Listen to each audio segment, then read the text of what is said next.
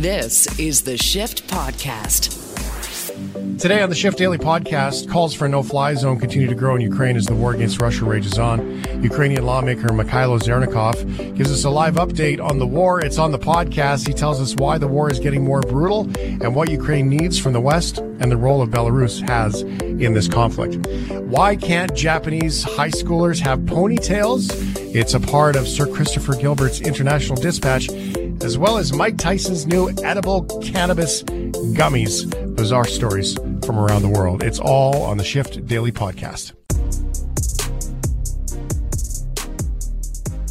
This is the Shift Podcast. I'm going to share good news in the form of gratitude. I've shared this last week, and um, and uh, I've really been saddled with gratitude in my life over the last week or so. Um, lots has happened. And not to be cryptic, I'm just going to allow that part to be private, but there's been so much that has gone on. And I can't help but be left with gratitude. And gratitude is one of those strange things that sometimes really bad things happen, yet you can be left with gratitude. It's confusing when that happens. It is good news. For example, um, we connect here on the shift almost every night with someone in Ukraine. Now, we all know that what's happening in Ukraine is dreadful, yet we have learned more about Ukraine and met more amazing human beings in Ukraine because this started. So that's where gratitude kicks in out of tragedy. And that becomes confusing at times. Gratitude doesn't have to come from tragedy though. There was a post on the Shift Radio Show Facebook group that stirred some attention that I wanted to read some posts in the spirit of gratitude. Now, the original, it's go to shiftheads.ca. The original post was uh, by Michelle. It's one of those memes. It's a photo of some gas pump prices down in the United States, and it's got a whole bunch of writing on it. So I'm going to read that for you today. So today I stopped and filled up my car and I was thankful. Thankful that I have a car. Thankful that I have money to buy gas and thankful that there are no warplanes flying over me. Thankful that I will be eating soon. Thankful that all of my loved ones are safe and sound. Thankful that I live in a country where I have the freedom to do so many things. Thankful that the air I breathe is not filled with smoke and gunpowder. Thankful that I will sleep in silence and wake up to a beautiful day. I think it's time that we all be a lot more grateful, uh, thankful, and definitely more grateful. Beautiful. Wonderful. Now, it does come from circumstance, high gas prices. So here are some of the posts that came up that inspired me to have this conversation. So thank you, Michelle, for posting that. Linda says, absolutely true. We must be grateful for all we have and especially peace and freedom. Then some people go off on tangents about gas guzzlers and so on. Um, Mary says, so many times growing up with all the negatives in the world, uh, at that time, my mother always had a saying, we don't know, uh, we don't know we're living. I've grown to see and understand her statement, which I found myself using myself as of late. So, of course, people try to get political and make comments about convoys and all those things. Anne Marie says so very, very true. Um, and then Karen says not even close. We're being ripped off big time because someone is at war and we're supposed to be grateful that we are not. That's the oldest excuse in the book. Now, Karen also is right. You see, one of the one of the secrets of conversation is to go into a conversation, understanding that sometimes two people can be right. Jack says, I guess the moral of the story is that things could always be worse, so be thankful. On the flip side of things, however, things could always be better. Even though we're not getting bombed here, there are people who are legitimately struggling in one way or another with how things are evolving in our country. There has always been countries and people who've had things worse than us. I don't think that means we should be satisfied to lower our standards and be content with things here at home just because they're less bad somewhere else. To me, that's like being thankful for having a rat infestation at your house, but at least it's not burning to the ground like your neighbor's is. Very well written, Jack. Thank you. And this is the thing, right? Here's the thing about gratitude. In our righteousness, sometimes we get confused with gratitude and being right. You can't have righteousness and gratitude. They cannot coexist in there because if, if you're going to be righteous, that means somebody has to be wrong. See, gratitude, you either have it or you don't. That's what makes it so extraordinary. Being grateful is an incredibly beautiful thing. Being grateful doesn't mean we agree with what's going on. That's not gratitude because agree is disagree. Grateful is just grateful. Now, some of these comments here on the Facebook page at shiftheads.ca are confusing gratitude as resignation. And this is what I wanted to talk about. Gratitude is not the same as resignation. You see, when you talk about, I'm grateful that we don't have bombs falling on our heads, and some people would say, I'm okay with paying high gas prices if it means that we don't have bombs falling on our heads. You see, the two are not correlated, but yet for us, they seem to be. Gratitude, however, is not a free pass for the causation of circumstance. And this is where we get so confused as human beings. Now, forgive me if you find that this is deeply philosophical or too cerebral or whatever, but the point is very simple. You can be grateful that a loved one survived a car crash and still be inspired to change the driving laws or lack of driving laws that caused the crash. You see, you can be grateful that somebody survived the crash, but still go to court and testify that that person ran a red light. You see, gratitude and causation of circumstance are unrelated. In this particular case, when you're talking about the price of gas, there are mountains and mountains of reckless and irresponsible causes of these problems. The problems when it comes to the price of gas are caused by irresponsible governance, recklessness, and resignation by the government. That's the price of gas. The high price of gas is inflamed by what's going on elsewhere. So gratitude is beautiful. It is distinctly different than resignation, irresponsibility, agreement, and complacency. So yes, you can be grateful that you don't have bombs falling on your head. And you can also not like high gas prices and believe that our government needs to do more. Being grateful is a beautiful thing.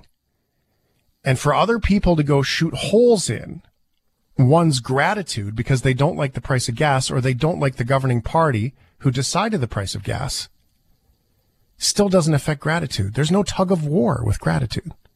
Gratitude is one of those extraordinary moments that we get to be incredibly present to that happens inside us.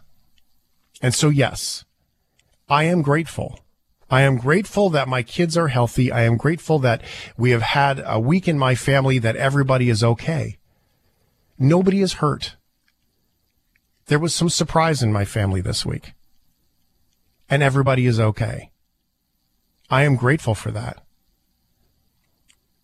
I am not okay with what's going on in Ukraine, but I am grateful to be a Canadian. Distinctly different, not righteous, and frankly, beautiful. Thank you very much for listening to The Shift. I appreciate you being here and being a part of this. I do invite you to get in on conversations like this that do happen at shiftheads.ca. I would rather have them with you on the radio. Absolutely. So feel free to call it in 877 399 9898. Share your good news.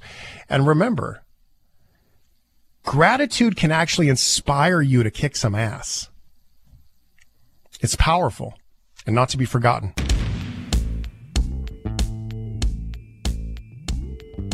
This is the Shift Podcast. News out of Ukraine continues to not let up the information that we're hearing currently is that the uh, push on Kiev is getting more and more intense. There has been more shelling, more rockets, and more diplomacy attempts anyway, and definitely more displays of unity with other countries. Joining us now uh, with the DeJure Foundation, uh, Mykhailo Zhernakov, Mykhailo, excuse me, Zhernakov is uh, joining us from Ukraine. Mykhailo, are you there? Yes, I'm here. Hi, Shane. It's great to hear your voice again, my friend. It's it's nice to know that uh, that you're still finding your way through your country. What an amazing what an amazing country you have there. I've learned that. That's for sure. I was wondering if you could help us understand. Uh, for those who don't know our conversations with you, we do not reveal your location, but from the sort of look out your window, Mykhailo, can you help us understand uh, your look on Ukraine this morning? Yeah, thank you, Shane. Thank you for your kind words, and thanks for your continued support.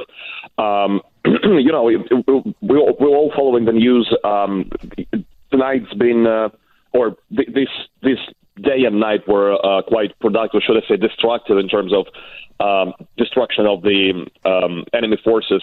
And I mean, our um, our armed forces are fighting back very fiercely and uh, very effectively. But unfortunately, I I have to repeat this: we we, we lack um, ability to defend in the skies, and you know the, the terrorist state of Russia is shelling our buildings. Um, they're sending missiles. They're bombing the cities. They're bombing civilians. They're killing people in thousands, and that's that's the number one priority right now to close the sky.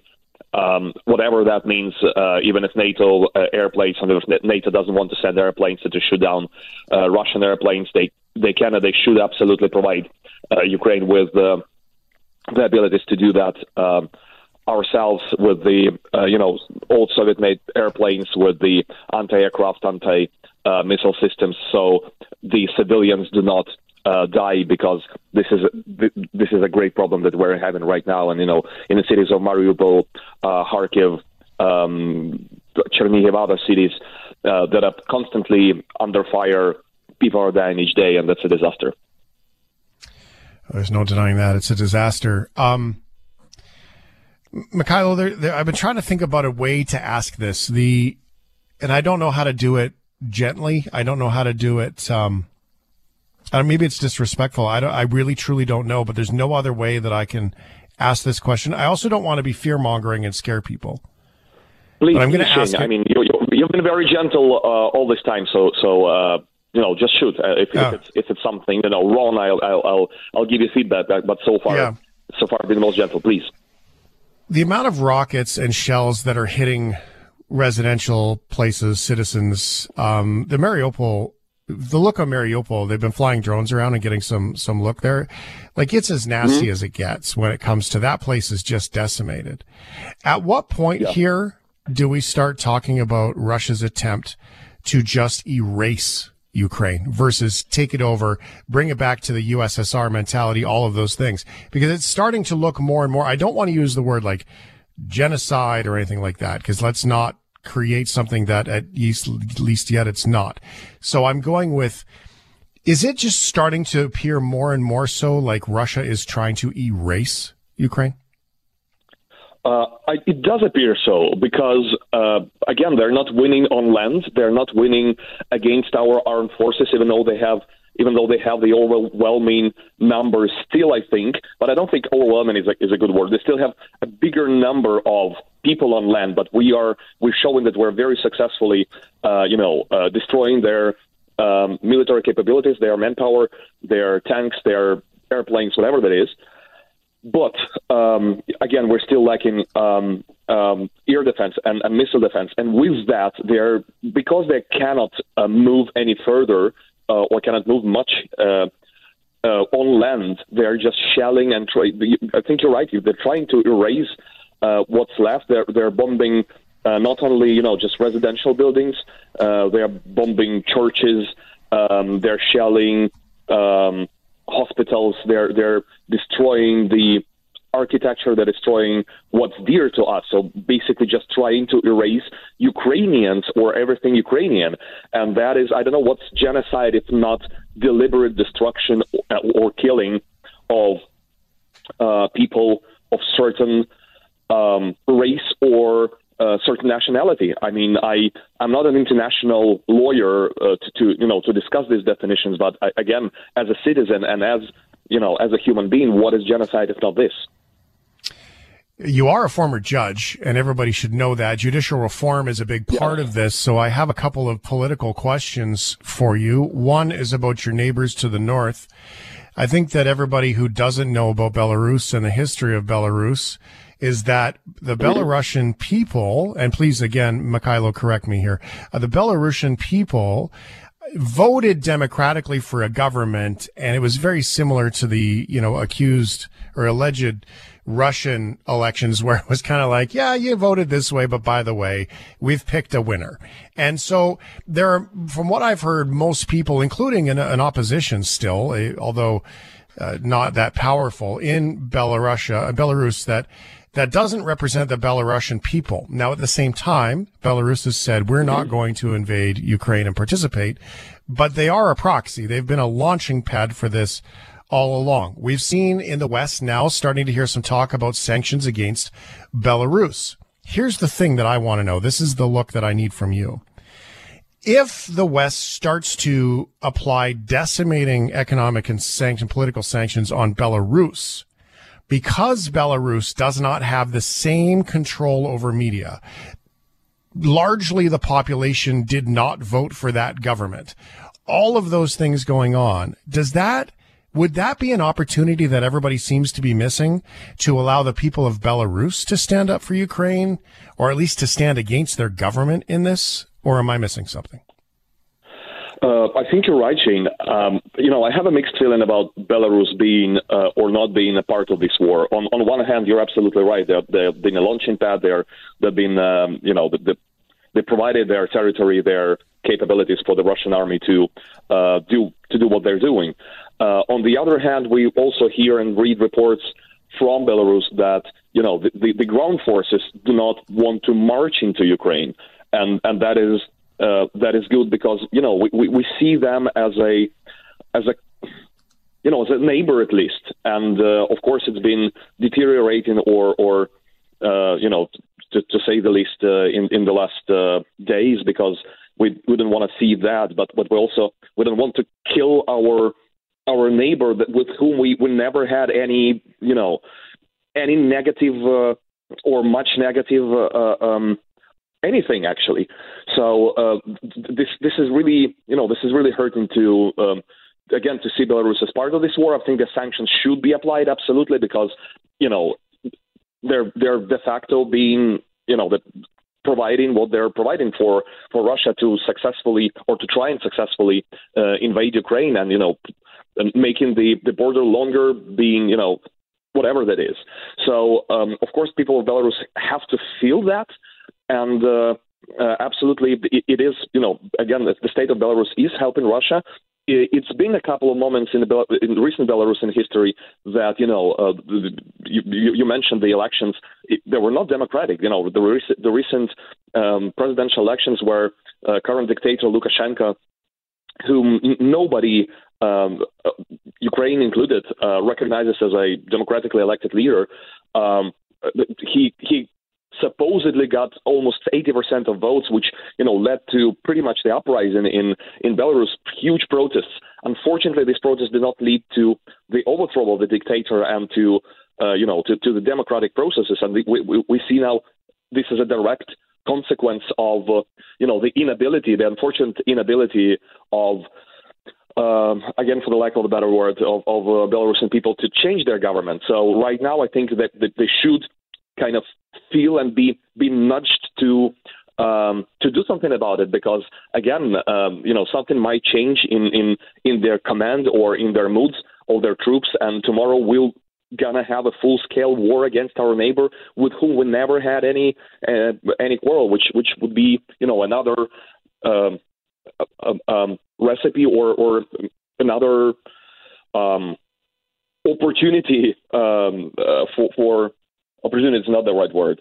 There's just be a tragedy to, to, you know thousands and thousands more Ukrainian and Belarusian people will die because one Russian dictator and the Russian people want to to attack Ukrainian people, and that's that would be just sad.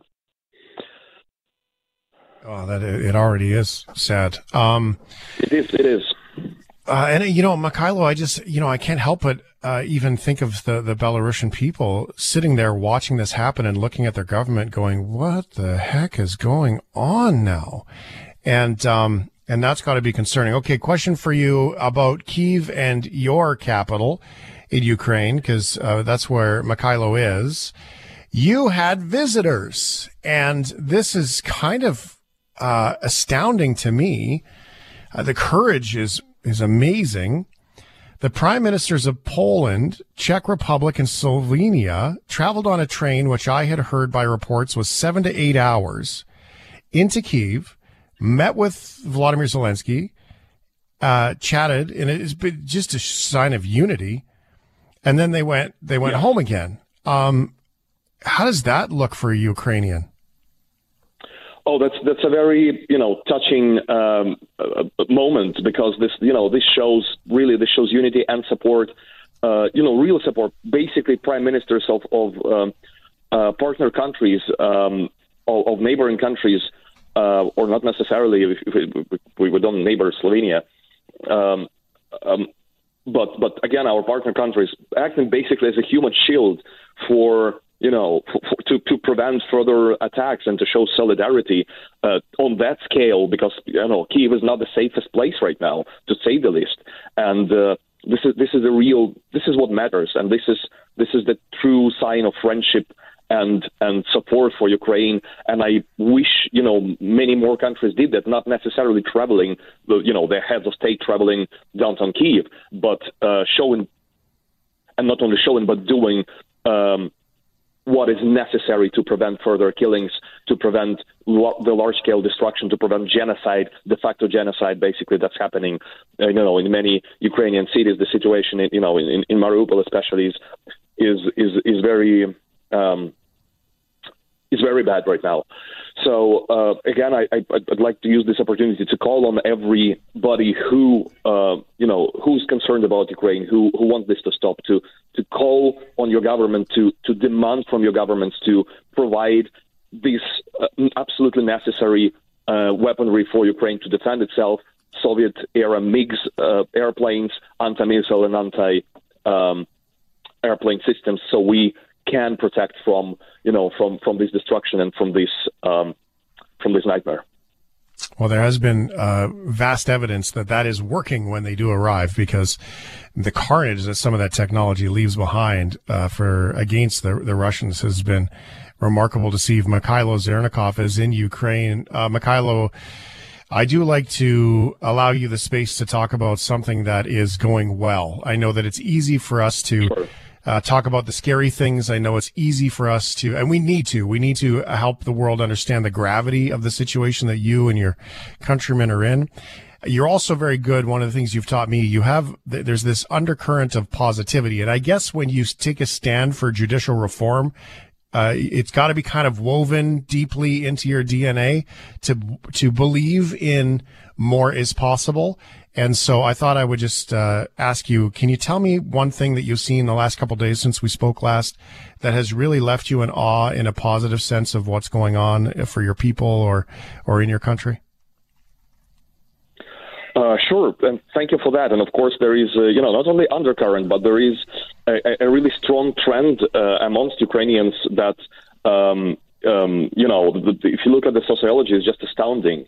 Uh, more than 90% of Ukrainians believe that we will win this war, and this number is ever growing. Um, the you know the unity among people, the support that that everybody is providing, you know, the support that our neighboring countries are providing, especially Poland, you know, and others. Uh, is just is just amazing how you know to the refugees to to other people uh, sending the, the you know all the help here uh, you know, the unity between the people, especially the neighboring countries, uh, who know, uh, of course, who show, you know, who show real human connection and, and who, who are doing this because they're human, but also and because they're neighbors, but also because they understand that they absolutely have to support Ukraine because they might be next.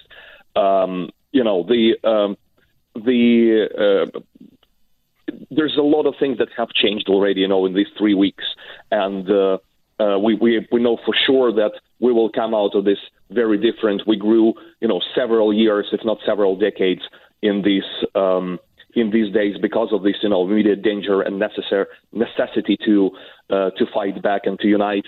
Um, but also because you know it re- it really feels we skipped um, in a positive sense um, a lot of years ahead, and we we're now ready to you know the, the, the to to become uh, or getting ready to become uh, the EU candidate uh, member, and, and you know the, the accession to European Union and NATO.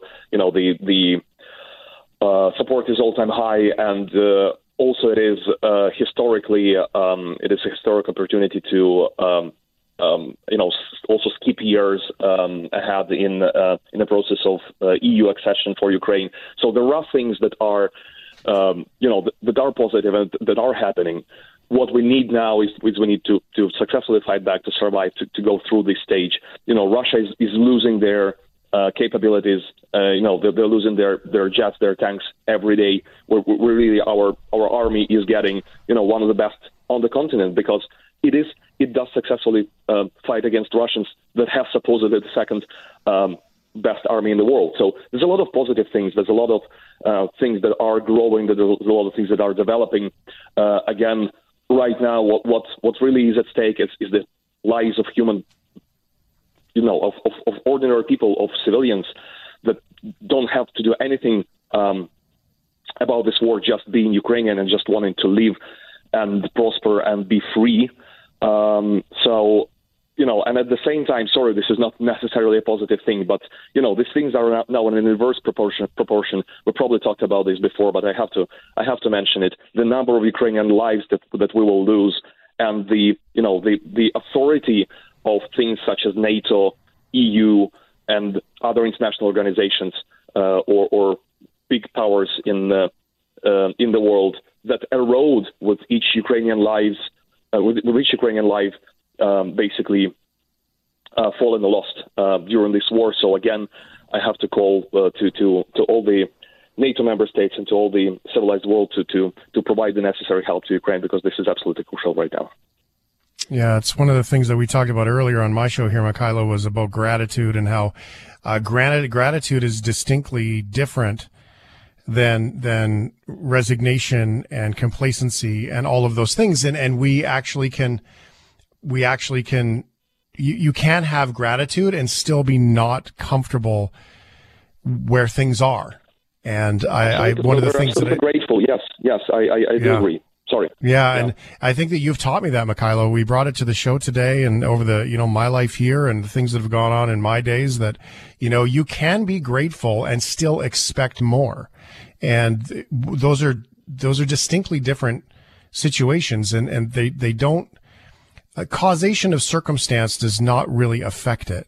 Uh, gratitude is gratitude. And I hear that from you. And that's one of the lessons that you've, you've shared with me. So thank you for this, and I do look forward to connecting and chatting soon. Stay safe, my friend. Thank you very much, Shane. Thank you. All the best. All the best. Uh, Mykhailo is co-founder, chair of the board with uh, DeJure Foundation. Uh, his background is a judge. He has a PhD in law and served as a judge, and then judicial reform is what he stands for now. And he has his work cut out for him because all the work they were doing in Ukraine beforehand um, this accelerates things like EU, NATO, all the things that needed to be done in Ukraine uh, inside the systems and structures. Uh, that man has taken the stand uh, to take it on. And just to be clear, he cannot tell us where he calls us from, uh, just because of that judicial reform scenario. So that's the magnitude that he's taken on. This is the Shift Podcast. It is time to connect over the Pacific all the way to Sir Christopher Gilbert in Tokyo. Welcome to the International Dispatch from our world citizen. Live from Japan, New Zealand's Chris Gilbert. All right, Chris, how are you doing, buddy? How's life in Tokyo? All good for you? Yeah, I'm really happy because um, the scaffolding is coming off from around my building and I can see the sky again. Oh my god, oh, I haven't nice. seen the sky in so long. Because here when they put scaffolding around your building, they they drape it in kind of like a black veil. Mm-hmm. Um, so you just have that around your building for two months. And um, yeah, it's good. I, I, ever since I got COVID a month and a half ago as well, I've just been snowboarding with a vengeance. So I've just been out there snowboarding every weekend. So no, I'm doing great, Shane. How are you doing? I'm doing great. I'm things are good. You know, it's uh, the snow's almost it's all gone pretty much here, and cool. Uh, just outside Calgary, it, it's it's pretty awesome. I got a text message uh, that came in specifically for you, Chris. I thought we could start Ooh. with that. Would that be all right? Of course. All right. It says, um, "I like Australia, Chris." That's how it starts. Um, actually, I'm sorry, we have this thing that I have to do. Just drive from town to paradise and you'll see why we call Australia home. Australia.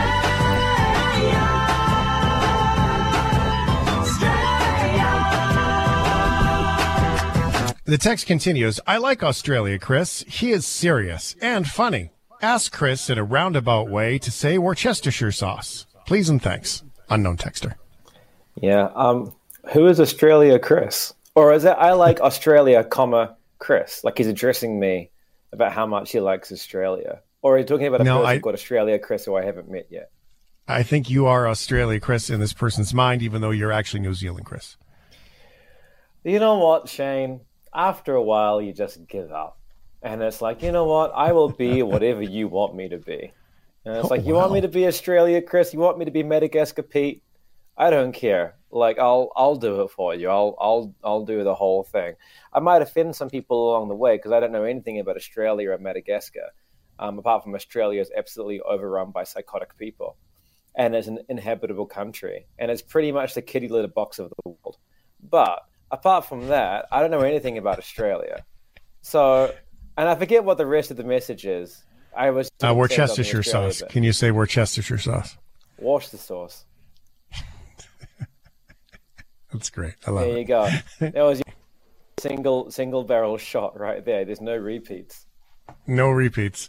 Uh, Chris, if you don't know, is from New Zealand, not from Australia. And then he was right. in Japan, and then he came to Canada. He's back in Japan. Now he's in Tokyo, and he's here with uh, here with us on the shift. You're taking us on a journey, are you, Chris? Yeah, I am. But can I just say that I spent the greater part of my segment last time I was on ranting about New Zealand. And I like the idea that there's this Australian guy on the radio in Canada absolutely fixated with New Zealand for no apparent reason. That- To the extent that he wants to rant about it for 20 minutes in the middle of the night. So, just before You did just go call around- Australia the litter box, so kind well, of it get is it. the litter. It's just a fact. But like before you go around calling people names like Australian, think about what they're talking about and be like, maybe this guy's not from Australia. Maybe he's actually from New Zealand. Maybe Maybe. guy talks about New Zealand. Yeah. Um, okay. Maybe you know he's what? really I- quiet when he whispers. Sorry, I whisper a lot. Um, I am in Japan, so I thought we would start with Japan. This is a story that I actually came across today. Um, I asked uh, you guys off air, maybe we could just do a, a quick round round the table now um, about high school and about any things that you had to conform to in terms of your apparel or appearance. okay. You can go. You can go, Shane. What did you have to do in high school? I went to Catholic high school. There was nothing. In fact, we were we were allowed to wear ball caps in class, which where I went to school was not an option for most of the um, public school kids, which I got a kick out of. Oh, so you could wear a baseball cap. That's nice. That's, Yeah. that's but, but you had to wear a uniform. And what about your haircut or your No okay. uniform, no haircuts, nothing. Whatever you wanted. Oh, that's a nice Catholic school. What about you, Brendan? Yeah, I went to Catholic school. I had the full on uniform. Like, and then there was this period. It was just like a dress shirt and dress pants type deal. But then there was this period between um, Thanksgiving and like Easter where they forced you to wear the vest as well. like you had to wear the vest. You would get suspended. The for, vest. Yeah, you would get suspended for not wearing the vest, and it was super heavy and hot, and it was just like I would sweat, and I don't even sweat that much. This was a fabric vest, right? Not some kind of chainmail or something you're talking about. Wow, it was probably like symbology for that, being that it was a Catholic school. Yeah. Yikes! What about what about Ryan O'Donnell? Uh, I went to two high schools. The first one in Ontario, we had a uniform that was very boring. Uh, and then my second high school here in Calgary, the one I graduated at, there was no. There was a point where they got really strict on like you can't have your shoulders, you know, visible. That where they got way too strict, and there was actually pushback, and the school actually eventually rolled it back. The only thing I ever saw people getting trouble with was my my best friend and my roommate, who is quite a metalhead, wore some pretty brutal t-shirts.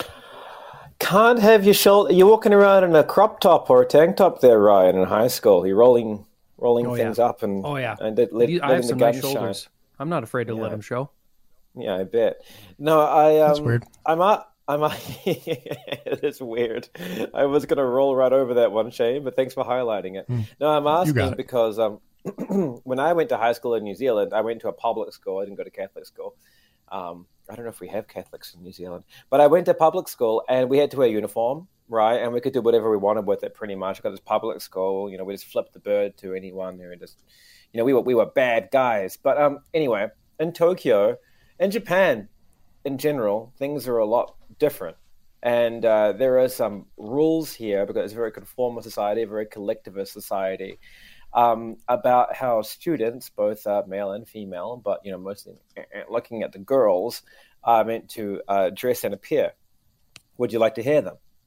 Mm-hmm. I would like to hear these. Uh, here in Japan, girls cannot wear ponytails. Cannot. Too, yeah, no, they are too sexual.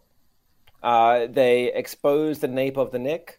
This I'm pointing on the Zoom call. This to the nape of my neck right here is a very sexy zone, and uh, apparently it'll like, get the boys too excited. Uh, they also um, have a regulated underwear, uh, which is meant to be white. It cannot be patterned or any other color. Boys cannot have long hair. Boy, girls cannot have ponytail.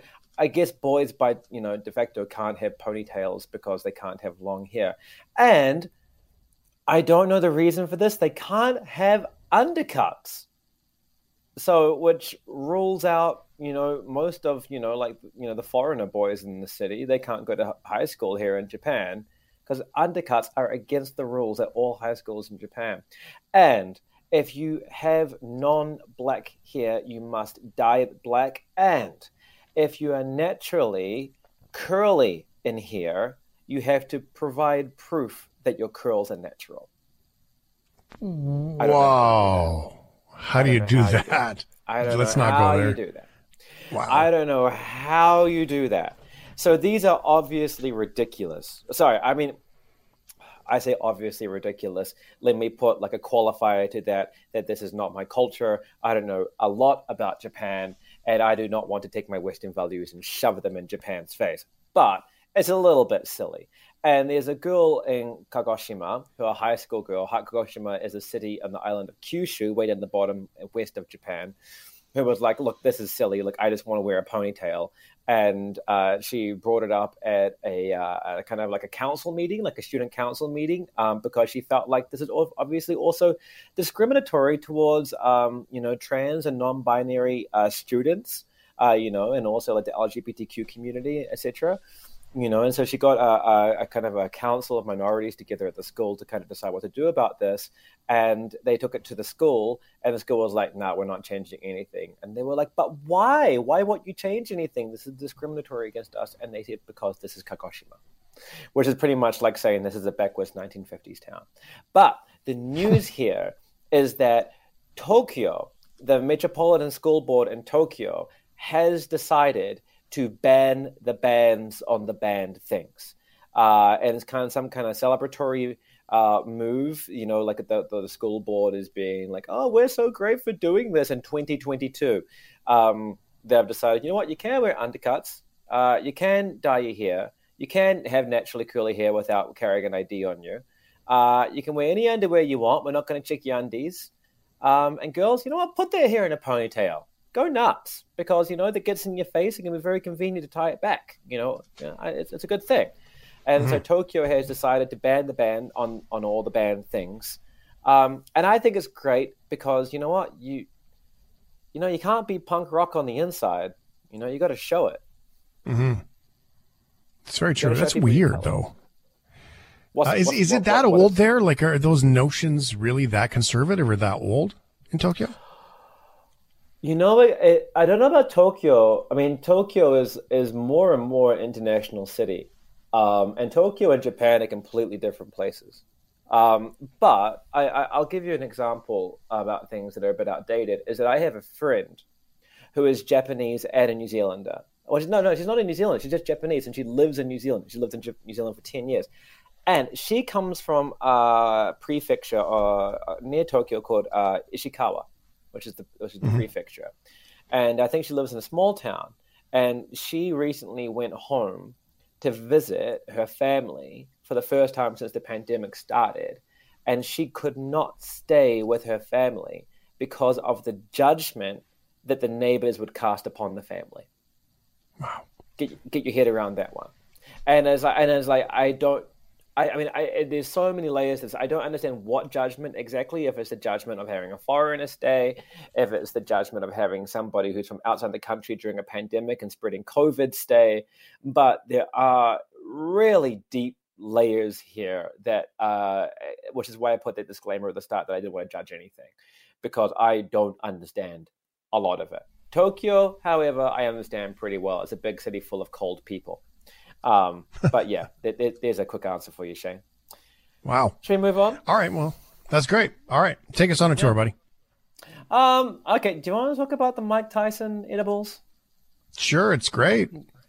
Yeah. So Mike Tyson, who we all know and love, I guess this is taking us on a tour to uh, the USA, is releasing marijuana candies as Mike Tyson, you know, can do. Uh, they're called Mike Bites. And uh, I don't know if Mike Tyson and biting brings anything to mind. I was 10 mm. years old when this happened in 1997.